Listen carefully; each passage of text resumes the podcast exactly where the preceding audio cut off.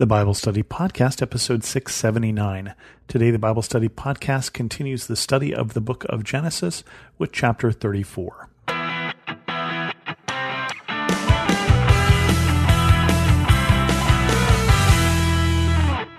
Welcome to the Bible Study Podcast. I'm your host, Chris Christensen.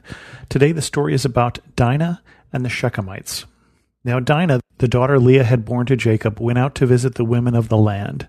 When Shechem, son of Hamor the Hivite, the ruler of the area, saw her, he took her and raped her. His heart was drawn to Dinah because of Jacob. He loved the young woman and spoke tenderly to her, and Shechem said to his father Hamor, Get this girl as my wife. When Jacob heard that his daughter Dinah had been defiled, his sons were in the fields with his livestock, so he did nothing about it until they came home. Then Shechem's father Hamor went out to talk with Jacob. Meanwhile, Jacob's sons had come in from the field as soon as they heard what had happened. They were shocked and furious because Shechem had done an outrageous thing in Israel by sleeping with Jacob's daughter, a thing that should not be done. But Hamor said to them, My son Shechem has his heart set on your daughter. Please give her to him as his wife. Intermarry with us, give us your daughters, and take our daughters for yourselves. You can settle among us. The land is open to you. Live in it, trade in it, and acquire property in it. Then Shechem said to Dinah's father and brothers, Let me find favor in your eyes, and I will give you whatever you ask. Make the price for the bride and the gift I am to bring as great as you like, and I'll pay whatever you ask. Only give me the young woman as my wife. Because their sister Dinah had been defiled, Jacob's sons replied deceitfully as they spoke to Shechem and his father Hamor. They said to him, We can't do such a thing. We can't give our sister to a man who is not circumcised. That would be a disgrace to us. We will enter into an agreement with you on one condition only that you become like us by circumcising all your males. Then we will give you our daughters and take your daughters for ourselves. We'll settle among you and become one people with you. But if you will not agree to be circumcised, we'll take our sister and go. Their proposal seemed good to Hamor and his son Shechem. The young man, who was the most honored of all his father's family, lost no time in doing what they said because he was delighted with Jacob's daughter. So Hamor and his son Shechem went to the gate of their city to speak to the men of their city. These men are friendly toward us, they said. Let them live in our land and trade in it. The land has plenty of room for them. We can marry their daughters, and they can marry ours. But the men will agree to live with us as one people only on the condition that our males be circumcised as they themselves are. Won't their livestock, their property, and all their other animals become ours? So let's agree to their terms, and they will settle among us. All the men who went out of the city gate agreed with Hamor and his son Shechem, and every male in the city was circumcised. Three days later, while all of them were still in pain, two of Jacob's sons, Simeon and Levi, Dinah's brothers, took their swords and attacked the unsuspecting city, killing every male. They put Hamor and his son Shechem to the sword and took Dinah from Shechem's house and left. The sons of Jacob came upon the dead bodies and looted the city where their sister had been defiled. They seized their flocks and herds and donkeys and everything else in the city and out in the fields. They carried off all their wealth and their women and children, taking as plunder everything in the houses. Then Jacob said to Simeon and Levi, You have brought trouble on me by making me obnoxious to the Canaanites and the Perizzites, the people living in this land. We are few in number, and if they join forces against me and attack me, I and my household will be destroyed. But they replied, Should he have treated our sister like a prostitute? So this is an odd little segment in here and an awful segment because it is a rape story. It is a crime that happened. But the context here is that we don't then take this crime and go to the police because this is a tribal society and, and there are no police. There is no overall overriding authority that you can say this person has broken the law. There's probably no law per se, but everybody knows this is wrong. And just because you like the woman, you don't get to take her and rape her. I mean, that's that's wrong. And it was wrong at that time. You can see from the reactions of the sons of Jacob that it was wrong. But what do you do about it? In this society, there is no rule of law.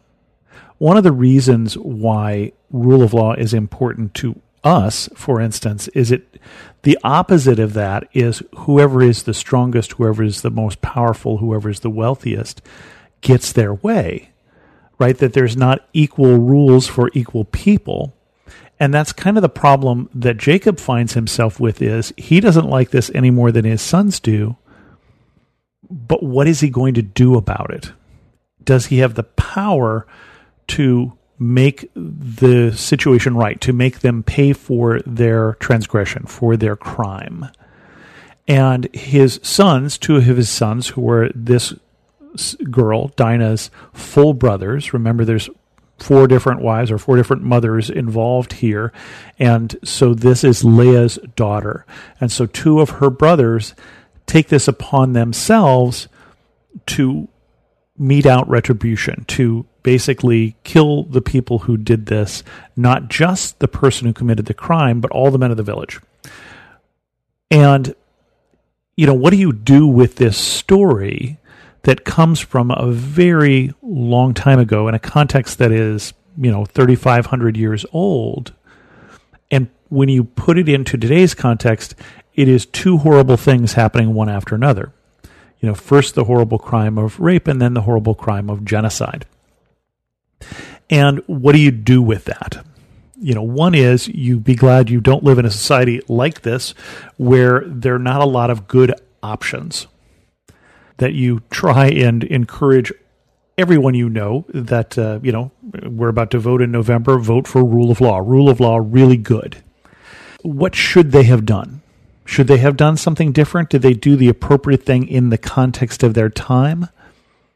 We certainly, as Christians, believe that there are things that are wrong that should be punished. And yet, would it be right for us to take this kind of retribution? And most Christians would say no. But of course, we live in a situation where there are alternatives, where there's alternatives of turning them out to the police and seeing them tried for their crime. So there is in the midst of this this story of deceit the how can we possibly intermarry with you if you're not circumcised, which is true. They're told not to intermarry with the people of the land, and, and part of their sign of their separateness is their circumcision. And so there's some truth to it, and yet the intention, it seems, is to get them sore and you know to basically get them to be circumcised so they would become easier to defeat. At least that's what it looks like from what happens. But is that what jacob had in mind? What was jacob's plan? And it doesn't tell us.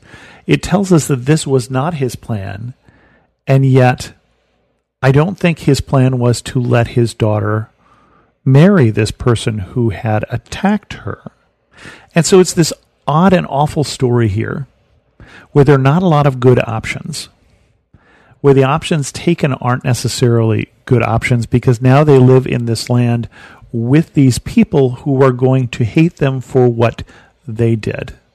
Despite whether what they did was justified or not, in, in their eyes and other people's eyes, they have attacked the people of the land. And they are not yet strong they won't become strong here in the land of Canaan. They will still be a fairly small band of people. And oddly enough, they won't become strong until they become slaves in Egypt. And over time, they grow and become numerous. And that's past the end of this book. And I don't know what else to say about this particular story. It is a very strange story, and again, an awful story. And now, at least, it is in our rearview mirror, and we will move on because we're moving on towards Egypt, and we'll be getting there relatively quickly. With that, we're going to end this episode of the Bible Study Podcast. If you have any questions, send an email to host at thebiblestudypodcast.com, or better yet, leave a comment on this episode at thebiblestudypodcast.com. And thanks so much for listening.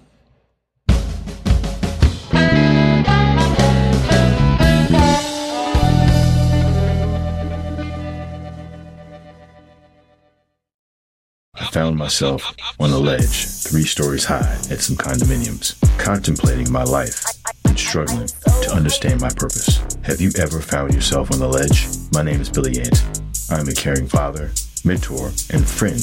In my new podcast, Billy and the Goat, I share the life changing events that shaped who I am today to remind you that no matter how far you've fallen, God can help you get up and thrive. Listen now at lifeaudio.com.